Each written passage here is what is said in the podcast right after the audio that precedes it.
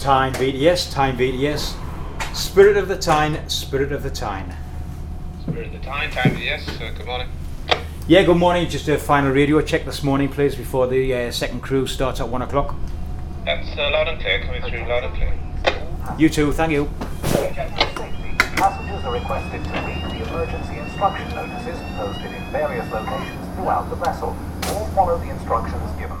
Hello, my name's Christopher McGuinness. I'm team leader supervisor on the South Shields Ferry, which means I do supervisory duties, I do admin duties.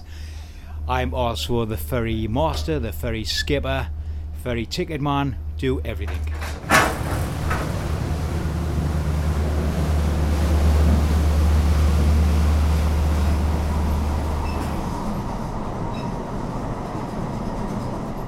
Janet Morrison. I'm a train driver for DB Regio, and uh, I, we're in Gosforth at the head office where we, we have our breaks and where we sign on for duty to drive trains. I was a teacher for um, for 20 years, and 15 of those were um, were spent in Tynemouth. School got very very busy, and all the prep and everything got quite quite overwhelming.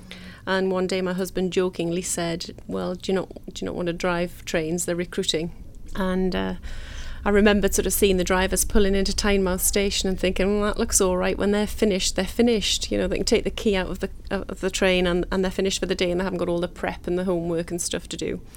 So I said, yes, I think I'll apply. And then he thought I was joking. And that was about the February. And by the December, I'd sort of passed the psychometric tests, been trained, and I was driving. I've got no interest in uh, boats. Um, I'd never been on a boat.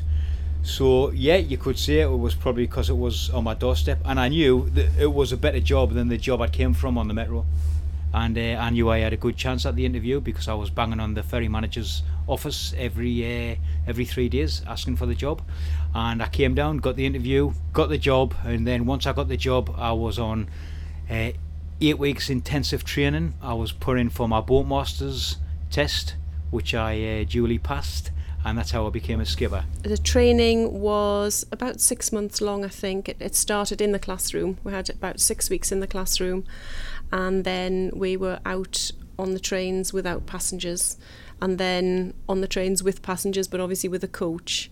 Um, before we actually passed out. So the whole thing was about six months from start, from actual start to finish, before we were out driving on our own there's lots of different sounds that um, epitomise different stations, if you like. So, you know, you've got all the main stations like Central, Monument, Haymarket, and those you've got very different sounds. For a start, you're under you're underground, so you're inside and it's all retained, but it's all the, the noise of people.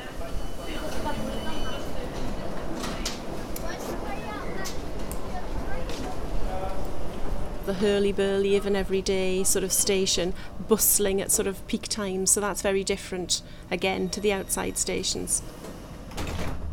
You know what the say is uh, there's no there's no two trips there uh, alike. We may have a big tide coming in, so there's a slight different way of putting the boat in when the tide's coming in, which is called uh, flood tide, and then when it goes back out six hours or so later, that's called an ebb, an ebb tide. So we we do we do bring it in slightly different, but nothing major. But you know, there is times when it's really really windy, and that can be the only difficulty for us is if if the winds against us as you're putting the boat alongside the harbour. If the wind's against you and you can't get alongside, well then obviously we've got big problems. And what we have to do then is we'll have to uh, get the boat alongside, get everybody off, cancel the service, and put a bus replacement on. So a little bit like the metro, when the metro goes down for whatever engine failure or whatever lights signals failure, um, they'll put a bus replacement on. That's the radio you can hear. We're again five miles away from the breakwaters. When you get to airport, you frequently pull into airport with a plane coming into land, either above or below you. Well, not below you, above you. You know, coming in, either taking off or taking off or coming into land. Is what I meant.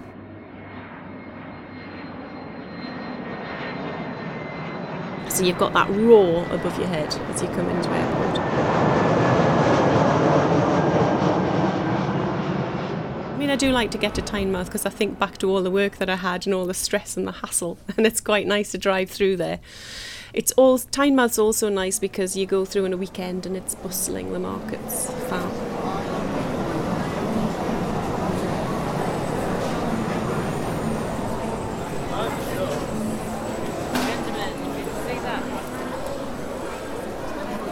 But between Cullercoats and Tynemouth, that the journey between the two is really nice. You can look out to sea, you know, um, it, you can see what's going on. It's just beautiful.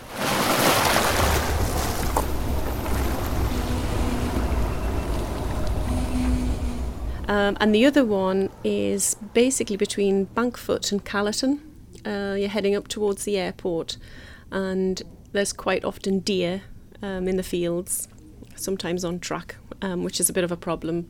Um, deer, and uh, there's often the heron standing in the puddle, and there's often birds of prey on the fence. And twice I've had the barn owl fly alongside the cab window at dusk, which is, is pretty good because you've got to try and concentrate on the signal that's coming up and not the barn owl. Right, this is the wheelhouse where we are.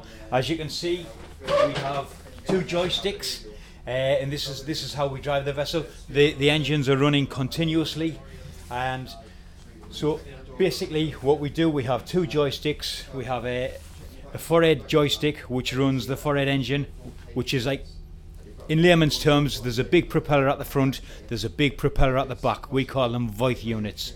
Uh, so basically, this handle, this joystick, runs the forehead Voith unit propeller, and this joystick runs the aft, which is the the one at the back that runs that propeller. So basically, what we do is we'll uh, we'll put them forward when we want to go forward. When we want to slow down, we'll pull them back. When we want to go alongside, we'll point them to the left, which is our port port is left, starboard is right, and that's what we do. So as, as we're coming into landing now, we, we're pulling back, slowing up, pointing, pointing them to the port side, which is left, and we'll gently come alongside and touch in and hold them and hold the uh, propulsion to the port side so we stay there.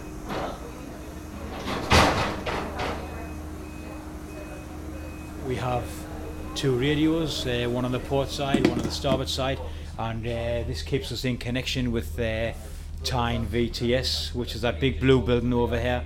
That's the Tyne Port Operations Manager. The Tyne Operations Port Office is that big blue building, and everything that happens on the river has to go through them. So when we get in, um, we put the key in the in, we put the key in, um, turn it on, turn the handle.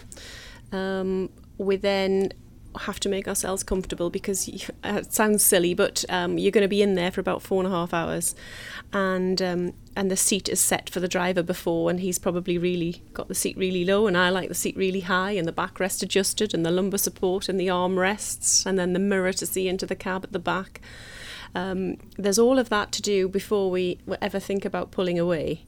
Um, we set up the little computer screen that we've got to one side, check the timetable, check what time we should be leaving.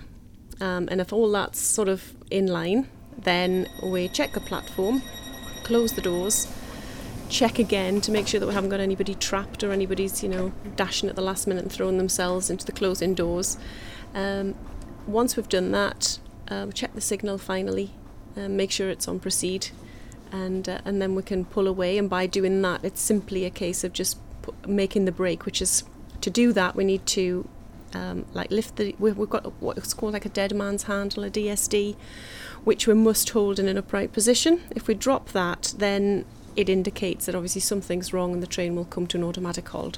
So we'll lift the um, we'll lift the DSD press a button and and then we can push it forward and, and we move